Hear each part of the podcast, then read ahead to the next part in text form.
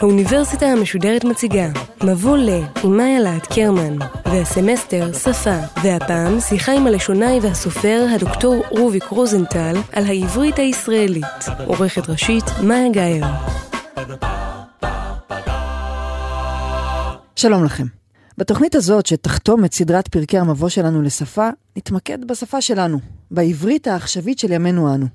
ננסה להבין האם זו אותה שפה שדיברו אבותינו התנ"כיים, או זו שהחיו אליעזר בן יהודה וחבריו, או שאולי עברית חדשה, שעברה כל כך הרבה שינויים, שאין ברירה אלא להתייחס אליה כאל שלב נפרד בעברית, שלב חדש לגמרי. איתנו בתוכנית הזאת סופר וחוקר שפה, הדוקטור רוביק רוזנטל, בעל אתר האינטרנט הזירה הלשונית, ממשיכו של הטור שהופיע במעריב שנים רבות, וגם הטור הזה כמובן עוסק בענייני שפה ובלשנות. שלום לך. שלום, שלום. בואו נתחיל בבסיס ונשאל, מהי בעצם השפה שמדוברת בישראל היום? השפה שמדוברת, נכתבת, רצה ברשתות החברתיות, היא שפה מתפתחת, שהבסיס שלה הוא מה שבעצם נוצר במאה השנים האחרונות בעקבות התקופה הקצרה, הדרמטית, המהפכנית, שנקראת תחיית הלשון.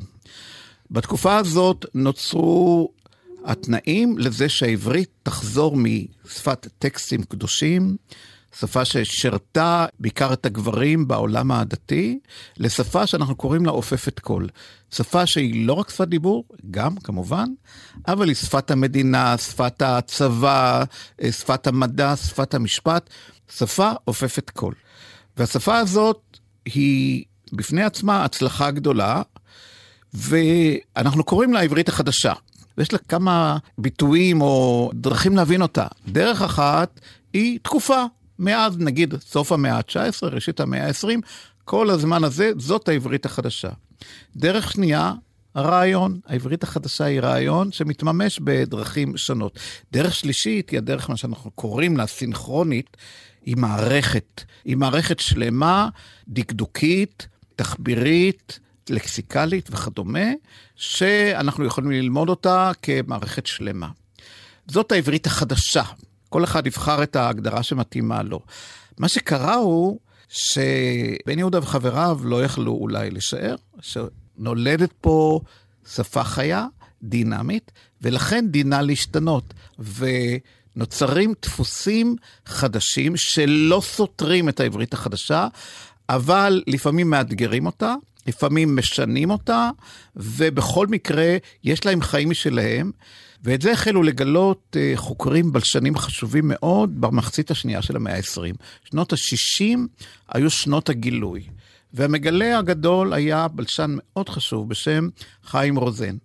והוא קבע מושג חדש, מפתיע, מזעזע, העברית הישראלית. כלומר, העברית החדשה זה לא העברית הישראלית. העברית הישראלית, כמו שהוא הגדיר אותה, זה העברית שנולדה ושמשמשת את הצרכים של המדינה.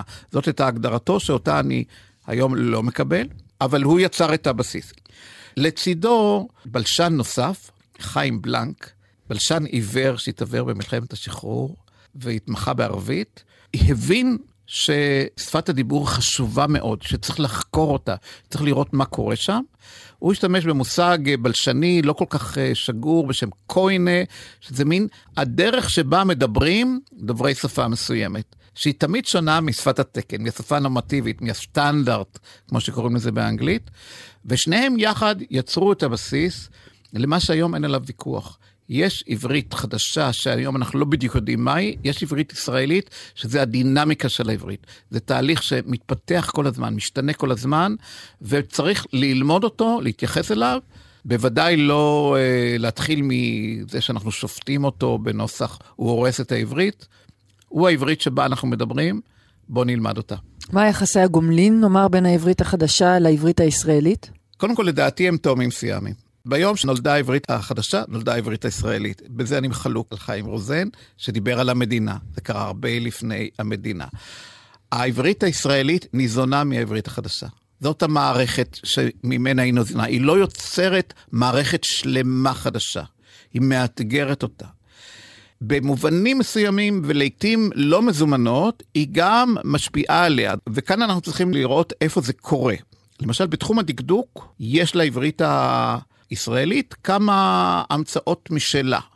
אני אגיד לך, איזו שגיאה שקיימת כבר מאה שנה והיא אה, לא השתנתה. בניגוד כמובן ל"אני אגיד לך". אני אגיד כן. לך שזה צורת התקן. או יצירה של העברית הישראלית בעשורים האחרונים, בניין הפעיל. מותו אה, של החיריק בטרם עת. כן. ומותו של החיריק, שזה תהליך שכבר מדברים עליו אה, לא מעט. העברית הישראלית, יש לה בתחום הפונטיקה ההגייה 22 אותיות, אבל אין 22 יצורים, יש הרבה פחות. תו וט'.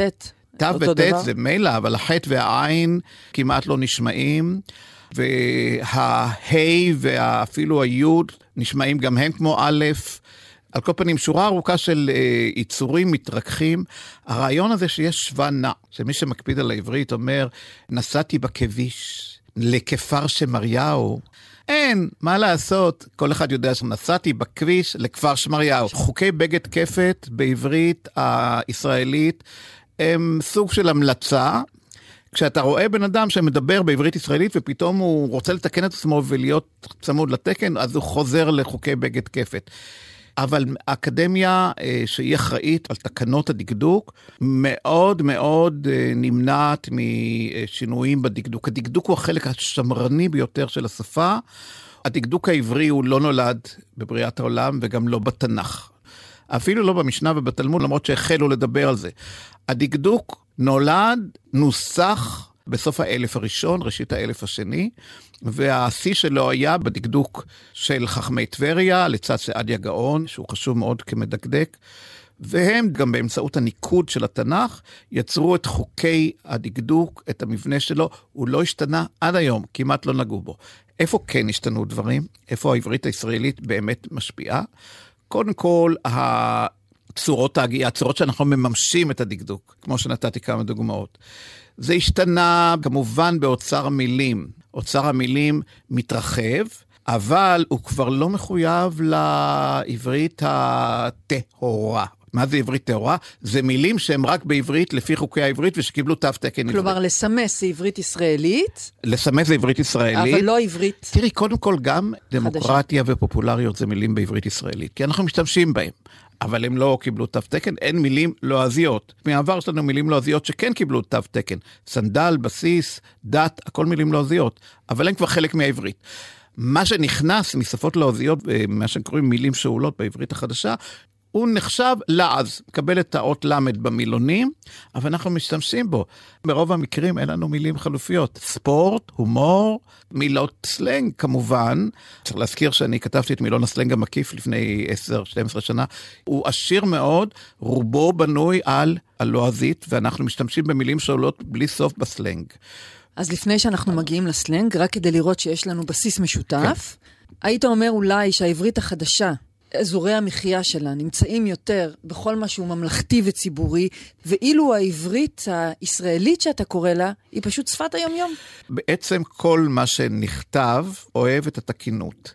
זה קצת נשבר, או נשבר אפילו מאוד, ברשתות החברתיות, שבהן אנחנו מחכים שפת דיבור. אבל פרט לכך, הכתב מייצג את הסטנדרט, את השפה התקינה, ואנחנו משתדלים מאוד לעמוד בתקנים האלה כאשר אנחנו כותבים.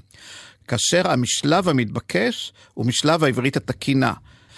זה נכון שכאשר מגיעים לשפת הדיבור היומיומית, העברית הישראלית אה, היא המולכת, ושם אנחנו גם מזהים אותה, ולכן המחקרים שנשים היום על העברית הישראלית שלפני מאה שנה, הולכים ומנסים לגלות איך דיברו לפני מאה שנה, לא איך כתבו.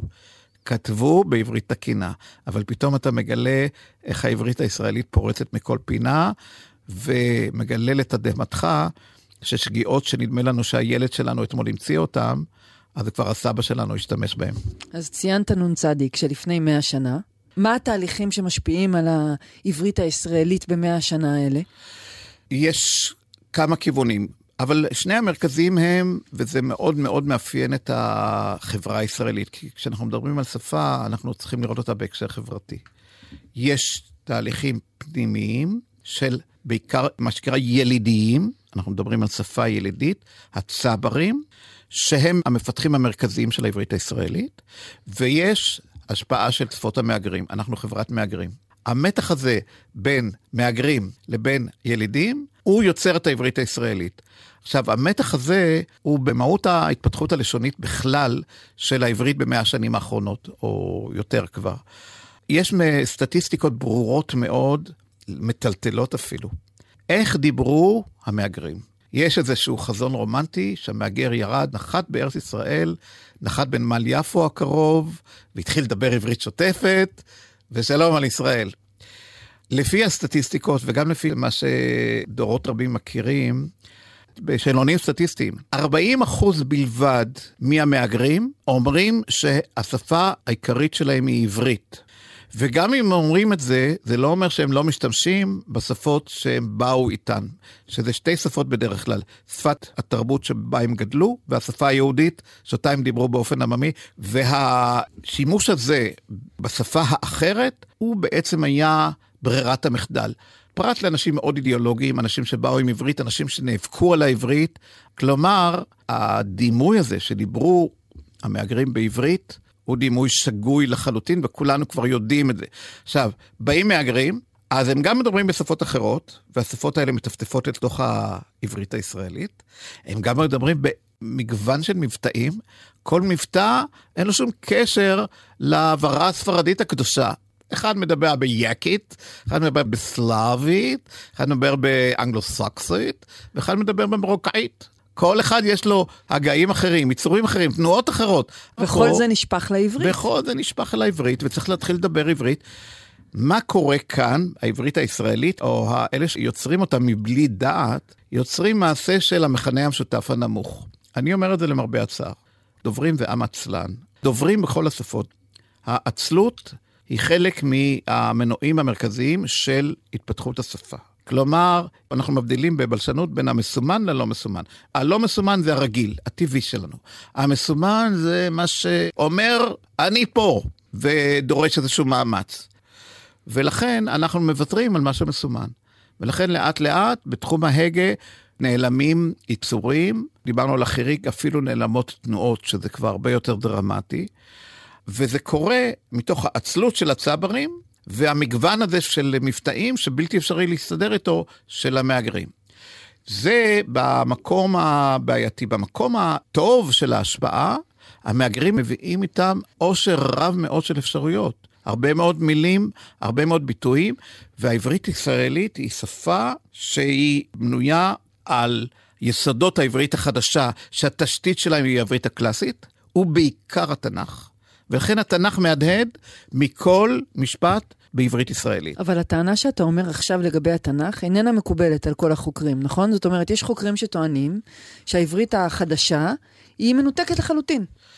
תמיד היו חוקרים שטענו את זה, ובעיקר זה התפתח אחרי הרעיון של העברית הישראלית. זאת אומרת, אמרו, רגע, עברית ישראלית? אולי זה בכלל לא עברית. נכון, פרופסור גלעד צוקרמן? עכשיו, נכון. צוקרמן לא היה ראשון. הוא הכי מפורסם, כי הוא באמת עשה יחסי ציבור לרעיון, ולזכותו ייאמר. והוא אומר, זה נכון שיש יסודות קלאסיים, אבל העברית שנוצרה בארץ ישראל היא שפה הברידית, כלומר מעורבבת מהשפעות שונות, כאשר כשאתה מסתכל על המרכיבים השונים של הלשון, אתה מגלה שמעט מאוד מהם, לדתם, בעברית הקלאסית, וההשפעות החשובות בעיניו הן סלאביות יידישאיות. היידיש משחקת פה את המשחק המרכזי, הוא הולך לתחביר ורואה שאנחנו אומרים אה, מה נשמע. הוא הולך למשמעות, לסמנטיקה, ואומר, אנחנו מדברים על לב בעקבות אה, שפות העולם כמקור הרגש, אבל בתנ"ך זה בכלל מקור השכל והמחשבות. הוא נותן הרבה דוגמאות uh, מתחומים שונים, אפילו מתחום תורת הצורות, שזה החלק הכי שמרני. הוא אומר, תראו, בשום מקום אנחנו לא מבוססים על השפה הקלאסית. אז איך אפשר להגיד שאנחנו ממשיכים? עכשיו, צוקרמן זכה לכתף קרה וגב מופנה לאחור מכל הקהילה הבלשנית. הוא לא מצא בלשן אחד שמסכים איתו. זה לא מתאים לעובדות הלשוניות. אני הולך צעד צעד. נתחיל מהמקום שקרוב ללב כולנו, הלקסיקון, המילון. 65 אחוז מהמילים שאנחנו משתמשים ביום-יום, אני לא מדבר על המדע וזה, שם להפך היחס משתנה, או על השפה הגבוהה, הם מילים מהתנ"ך. בשיחה שלנו עכשיו, לפחות 65 אחוז. 90 אחוז מהשורשים בעברית, והרי אנחנו שפה שבנויה על בסיס של שורשים, הם מהתנ"ך, שורשים מקראיים. נוצרו שורשים חדשים, כמה מאות, אבל אנחנו מדברים על אלפי אלפי שורשים. המשמעויות עברו כל מיני שינויים, נתתי דוגמת לב.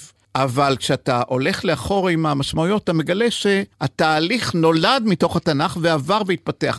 ככל ששפה יותר משוכללת, ככה אנחנו נוטים פחות להמציא מילים חדשות. זה נשמע מוזר, פרדוקס, אלא לתת משמעות נוספת, מרחיבה, מעשירה למילים קיימות. כך שדווקא העולם הסמנטי לא... לא תומך בטענות לא תומך. האלה. מה שלחלוטין לא תומך בטענה, זה העניין של המורפולוגיה, של תורת הצורות. הדקדוק לא השתנה. והדקדוק, מה זה? זה השלד, היסודות והשלד. לכן הוא כל כך שמרני. אתה יכול בבניין להחליף חדר בחדר, לצבוע אותו אחרת, לתת תפקידים שונים לחדרים שונים. ברגע שלקחת את השלד, הבניין מתמוטט. לכן זה לא עובד. לעומת זאת, התחביר שהוא מדבר עליו, התחביר הישראלי הוא תחביר מאוד גמיש, כאן יש המון השפעות, גם מפנימיות, אבל גם המון השפעות של שפות המהגרים ושל שפות העולם.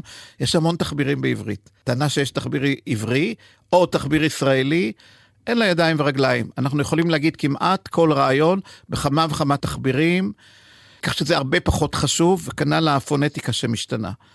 הבסיס, המילון, הסמנטיקה ותורת הצורות, הוא בבסיס מוצק, הוא מוליך לתנ"ך, ואני יכול לגלות שאני עכשיו משלים ספר מקיף מאוד על הנוכחות של התנ"ך בעברית החדשה. ויש בו גם פרק לסיום, התנ"ך והעברית הישראלית. והמפגשים של התנ"ך עם העברית הישראלית הם מרתקים ומאוד מאוד עשירים. אני רק אתן דוגמה אחת. כשאני רוצה להגיד לך שאני אוהב אותך, אני אומר לך שאני חולה עלייך. איך אמר העלם לשולמית? איך היא אמרה לא? שולמית אמרה לה, הלם, חולת אהבה אני. הרעיון הזה של האדם החולה שהוא אוהב מאוד, כל אלה רעיונות שמבטאים תחושות שהיו לאנשי התנ"ך ויש לנו, זה אותו עולם, וזה גם במקרים כל כך רבים אותם ביטויים ואותם שימושים. ויש לזה סיבות אידיאולוגיות, כי הציונות אמרה, אנחנו הולכים לארץ התנ"ך ומחדשים את עולם התנ"ך, בשעה שהגמרא נתפסה אצלם כסמל הגלות. דוקטור רוזנטל, לצד השפעות התנ"ך, בוא נדבר על שפות אחרות שנוכחות בעברית החדשה, ערבית, יידיש. הן נוכחות בשתי צורות. אחת היא גלויה, מילים לועזיות, לא רק סלנג, אלפי מילים לועזיות שלא נמצא להם תרגום, או שנמצא להם תרגום ואנחנו לא רוצים להשתמש בו. אנחנו לא רוצים להגיד יחדה ונגדה, אופוזיציה וקואליציה. יש לזה כל מיני סיבות, למרות שיש מילה. והפיג'מה לעולם לא תהיה נמנמת. הפיג'מה לא תהיה נמנמת, זאת אומרת, יש מקרים שיש תרגום ואנחנו לא משתמשים, יש מילים שאין תרגום. ויש מילים שעולות בעיקר מהשכבות העממיות של השפה ומשפות היהודים ומערבית הפלסטינית, כמובן שאנחנו נפגשנו בה ומאוד מאוד השפיעה ומשפיעה עד היום על הסלנג, שקיימות בסלנג, לא קיבלו תו תקן, אבל השימוש בהם הוא עצום. אנחנו אומרים יאללה ווואלה תני לי תרגום ליאללה ווואלה, אני... סבבה, אני, אין צורך בתרגום, זה אחלה גם ככה. סבבה, אין צורך בתרגום, כן. ולפניה הייתה אחלה והיה אחסן. מילת הסלנג הוותיקה ביותר בעברית היא בערבית, וזאת המילה כיף. תייר שמגיע, הוא יודע אחרי יומיים להגיד כיף. זאת אומרת, יש לה איזשהו מעמד, וכמובן שזאת מילה בערבית. אבל ההשפעות העמוקות יותר של השפות השונות על העברית הישראלית, גם על העברית החדשה, וכאן הגבולות מטשטשים, הן אה, בדרך תרגום, או תרגום של ביטויים. מילון הצירופים שכתבתי לפני כשמונה שנים, מכיל 18 אלף צירופי לשון, מחציתם הם ביטויים מתורגמים. למשל, קור כלבים זה מרוסית, חתול בשק זה כמובן אה, מיידיש, כל הכבוד זה מערבית. וכולי וכולי, מדובר באלפים רבים, 9,000, 50 אחוז, אבל הדרך היותר אה, סמויה לעין, אפילו מהצירופים, זה מה שאנחנו קוראים שאלת משמעות. אנחנו לוקחים מילה שקיימת בשפה שלנו וקיימת בשפה אחרת, השפה האחרת מרחיבה את משמעותה, אנחנו מרחיבים בהתאם. כאן הגרמנית היא מרכזית מאוד. לדובר הישראלי אין מושג כמה גרמנית הוא מדבר. גרמנית לא יידיש? זאת אומרת עוד הגרמנית. גרמנית לא קשורה ליידיש. כן. יידיש היא יותר בשכבות העממיות, אבל הגרמנית משפיעה מאוד בתחומי המחשבה והחברה וכדומה. למשל המילה תנועה, פירושה מעבר ממקום למקום. תנועה היא גם ארגון. מה הקשר בין תנועה לארגון? קשה להצביע על זה. אבל בגרמנית תנועה זה בווגונג, פירושה גם תנועה פיזית וגם ארגון. אגב, זה קורה גם באנגלית, מובמנט, אותו רעיון בדיוק, אבל הם לקחו את זה מהגרמנית. ואנחנו לקחנו את זה מהגרמנית, כי הגרמנית השפיעה על העברית החדשה והעברית הישראלית בחיתוליה הרבה יותר מאשר האנגלית. שהייתה שפה, מבחינת העברית הייתה שולית, למרות המנדט. מתי התחילה האנגלית להשפיע? כמובן, בשלב שנות ה-60, התחלת שנות ה-70, וכאשר הערבית הפלסטינית משפיעה על ידי מפגש ישיר. היידיש, הלדינו, המרוקאית היהודית, שפות היהודים משפיעות, כי אנשים מביאים את זה איתם. הוא הביא שק חפצים, הוא הביא שפה, היא כבר חלק מאיתנו. האנגלית אמריקאית לא צריכה את כל אלה, יש לה טכנולוגיה, סרטים, טלוויזיה, כמובן מוזיקה, אינטרנט בשנים מאוחרות מוזיקה, יותר, כן. אינטרנט בשנים מאוחרות יותר. וגם תחומי ידע חדשים ותחומי מקצוע חדשים שמתחילים להתפשט ולהיכנס, והבסיס שלהם הוא האנגלית אמריקאית. נוסף לזה, האנגלית אמריקאית הופכת להיות מה שקוראים הלינגואה פרנקה של העולם.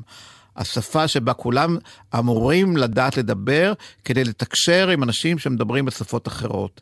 תמיד הייתה לינגואה פרנקה, הארמית הייתה שנים רבות לינגואה פרנקה. היום זוהי האנגלית האמריקאית הגלובלית, יש אפילו שפה חדשה שנקראת גלוביש, וזה בערך אלפיים מילים, גג, שכל אדם בעולם, אם הוא מכיר אותם, הוא יכול להסתדר בכל מקום בעולם.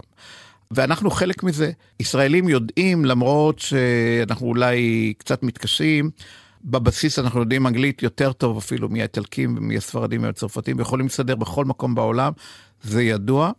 ואנגלית אמריקאית היא משפיעה גם דרך התרגומים האלה. זה מרגיש לי. יש כאלה שאוהבים את זה מרגיש לי, ויש כאלה ששונאים את זה מרגיש לי. אבל הוא התנחל בשפה. למרות שהוא מאוד מאוד אמריקאי, כי אנחנו יודעים שאדם יכול להרגיש, אבל זה לא יכול להרגיש כלום. מה שאני אומר רק אה, הוא כזה, ההשפעה של הגרמנית למשל, שהיא סמויה מן העין, או של היידיש, שגם היא הרבה פעמים סמויה מן העין, היא כבר עובדה מוכחת. האנגלית האמריקאית עוד צריכה להוכיח את עצמה, כי היא נפגשת פה עם התרבות הישראלית, ושפה היא גם משקפת תרבות. ואני לא רואה ניגודים יותר גדולים בין התרבות הישראלית לתרבות האמריקאית. זה שתי תרבויות כל כך שונות בדרך ההתנהגות, בערכים של החברה, באופי המשפחתי של החברה הישראלית מול. מה שקורה בחברה האמריקאית. שורה ארוכה של דברים שאני עוד לא יודע מה באמת ייקלט, אבל בלי ספק יש לה נוכחות והשפעה רבה מאוד. אז דוברים ילידיים שמדברים עם כל ההשפעות האלה בתוך השפה שלהם. כן. האם הם יכולים בכלל לטעות? הם דוברים את השפה כפי שהם מכירים אותה. הדילמה של הטעות ושל הנורמה מלווה אותנו, מפני שכמו שאמרתי, צריך לזכור שהעברית ישראלית, אשתמש במילה לא כך יפה, היא טפילה של העברית החדשה, של העברית הסטנדרטית. היא לא יכולה להתקיים בלעדיה. היא מגיבה עליה, היא מאתגרת אותה, אבל היא לא מחליפה אותה. עכשיו, הנורמות הלשוניות, וזו בעיה שמטרידה אה, דוברים בכל העולם, בוודאי היום, כשיש שפות תקניות ושפות דיבור שיש ביניהן מתח, הנורמות לשוניות הכרחיות. נורמה לשונית היא כמו נורמת התנהגות. את לא רוצה שבן אדם ייכנס לאולם קונצרטים עם גופייה ויחטט באף. את לא רוצה שבן אדם לא יכיר את כללי ההתנהגות המקובלים ולא יתנהג על פיהם היכן שצריך. הנורמה היא צורך תרבותי, היא לא כפויה מלמעלה. הנורמה גם מאפשרת לשפה להתקיים, לשמור על הלכידות, על היציבות שלה, כדי שהעברית הישראלית או הלא נורמטיבית, יהיה לה מה לאכול, יהיה לה למה להתייחס. ולכן אנחנו כן מצפים שישראלי גם יכיר את הנורמות, גם ידע במקרים רבים מתי הוא עושה טעות ושגיאה, וכאשר הוא אומר, אני אגיד לך, יזכור שאף אחד לא נתן לזה תו תקן. העניין הוא שיש איזושהי טעות בעניין הזה אצל ישראלים רבים. וכאן אני עושה הפרדה ברורה בין נורמות לשוניות מערכתיות, פרדיגמטיות, דקדוקיות, כמו בניין הפעיל, כמו אני אגיד לך, וכמו שורה ארוכה של נורמות, לבין תקנות לשעה. יש המון תקנות שהחליטו כך ולא החליטו אחרת מכל מיני סיבות, וזה יכול להשתנות מחר, ואני לא רואה בהם דבר שצריך להתעמר בו בדובר העברית ולהגיד לו, אתה לא מדבר נכון. אבל הציבור איננו יודע להבדיל, אולי, בין אלו לבין אלו. אז uh, צריך ללמד אותו, לדבר על זה.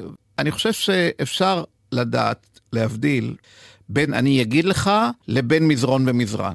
שאלה יגידו מזרון ואלה יגידו מזרן, לעברית לא קרה כלום. אני אגיד לך, או בוא נלך לשתי תופעות שמייצגות דבר הרבה יותר רחב שנקרא תופעות דיבור. יש טעויות נורמטיביות שהופכות להיות נחלת הכלל, שהופכות להיות כבר משהו שרבים מאוד, אם לא כולם, משתמשים בו. שתי תופעות הדיבור המרכזיות זה שם המספר, המספר והמין. אגב, לכל שגיאה יש תמיד גם הסבר. מאוד מבלבל אותה, מאוד קשה לנו עם השתי שקל וכדומה. ותמיד עולה השאלה, אם ככה, אז בוא נשנה את הכלל, עזוב את כללי המין והמספר.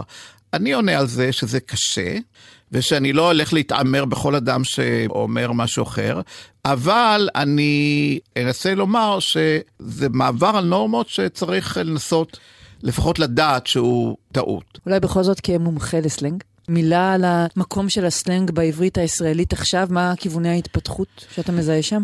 אני מזהה כיוון מעניין ואפילו משמח. דיברתי על זה קודם שהסלנג הוא תלוי לעז. בשנות ה-50 קבע רפאל ספן, חוקר הסלנג הראשון, שהסלנג הישראלי הוא 40 אחוז יידיש, 40 אחוז ערבית, 80 אחוז זה רק יידיש וערבית, כל היתר זה תוספות, הערות שוליים. בינתיים נכנסה גם האנגלית האמריקאית, נכנסה הערבית המרוקאית למשל, כל מיני דברים נכנסו. בעשור האחרון אני מגלה שיש הרבה יותר נטייה למילות סלנג בעברית. מה זה מילת סלנג בעברית? הרי עברית זה עברית. לא, כאן אנחנו מדברים לסמנטיקה, למשמעות. מילה עברית תקנית מקבלת משמעות בסלנג. הפועל הזה, חפרתי, לחפור, הוא חפר, הוא חדש. כשאני כתבתי את מילון הסלנג ב-2005, הוא לא היה. והחופר הפך להיות, במקום הנודניק, במקום לנדנד, במקום כל מיני מילים שהן אה, תלויות לעז, הנה יש לנו מילה עברית. מה אתה עף עליי? אנחנו לוקחים כאן פעלים, ובדרך של מטאפורה מסוימת, אנחנו נותנים להם משמעות סלנגית, וזה אומר שהמאגר של הלועזית קצת נגמר, כי בכל זאת ילידים כבר לא כל כך נחשפים אליו, ואנחנו הולכים אל העברית, ודרכה אנחנו ממשיכים ליצור את הסלנג, והסלנג ימשיך להיווצר כי צריך אותו. זו התשובה למי שחושב, ואני שומע את זה לא מעט, שהסלנג הורס את השפה. בוא נפסיק לדבר בסלנג, כי זה מותה של השפה. אלה הם חייה של השפה, רק חלק מחייה. הסלנג הוא בוודאי לא הבעיה, ואולי הוא חלק מהפתרון. דוקטור רוזנטל, לסיום, אמנם אינך שוטה, ואתה יודע למי ניתנה הנבואה, ובכל זאת, נבקש ממך להביט לעתיד ולומר, בעולם הגלובלי הזה, איזה מקום אתה רואה לעברית, להתפתחות שלה, לעתיד שלה?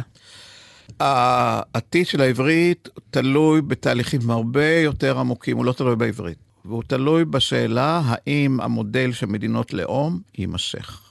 גם בעולם הגלובלי, ואנחנו יודעים שככל שיש יותר גלובליות, יש יותר לוקאליות. ככל שיש יותר אה, ניסיון לשטח את העולם, כך יותר ניסיון של אנשים להתעמק בתרבות המיוחדת שלהם כדי לשמור על הזהות שלהם. ולכן ככל שיש גם מדינות לאום וגם נטייה שמתעצמת כנגד הגלובליות של רב תרבותיות, של קבלת תרבויות מיוחדות, אני לא רואה שום סכנה לעברית. היא תשתנה, היא תעמיק, היא תתרדד אה, לכל מיני כיוונים, אבל שלומה מצוין והוא יישאר מצוין. אם המערך הזה של מדינות לאום יתערער לחלוטין, אני לא רואה את זה קורה בעתיד הנראה לעין, אז כמובן שהעברית תושפע ממנה וכל שפות העולם יושפעו ממנה, ואולי תהיה איזשהו טלטלת שפות, רעידת אדמה, הרגש, שאנחנו כרגע לא יכולים אה, לצפות. אני כן מוטרד מדבר אחד, כי אני גם לא אוהב את האופטימיות המוחלטת של אלה שאומרים לא קרה כלום. אני מרגיש שאנחנו מאבדים את תיבת התעודה שלנו. שהיא העברית הקלאסית. וגם יסודות כבר בעברית החדשה, אנחנו אפילו מאבדים את ביאליק ועגנון, אולי כבר איבדנו מזמן, את היכולת להתחבר אליהם, את היכולת שלהם להדהד בשפה שאנחנו מדברים. באגפים רבים מאוד של השימוש הלשוני, העברית נהיית אטומה. ואני רואה את זה ושומע את זה, וזה כן מטריד אותי. יש גם תופעות של להפך, יש שירה עברית צעירה נהדרת, יש המון עניין בתנ"ך, למשל, הולך וגדל, כל מיני דברים קורים.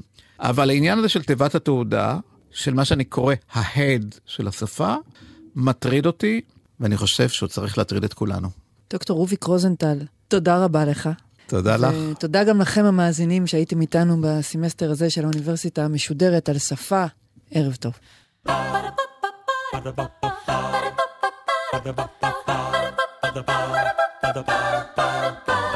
האוניברסיטה המשודרת, מבוא ל. מאיה להט קרמן שוחחה עם הלשונאי והסופר הדוקטור רוביק רוזנטל על העברית הישראלית. עורכת ראשית, מאיה גאייר. עורכות ומפיקות, יובל שילר ומיקה נחטיילר. עורך הדיגיטל, עירד עצמון שמייר. האוניברסיטה המשודרת, בכל זמן שתרצו, באתר וביישומון של גל"צ, וגם בדף הפייסבוק של האוניברסיטה המשודרת.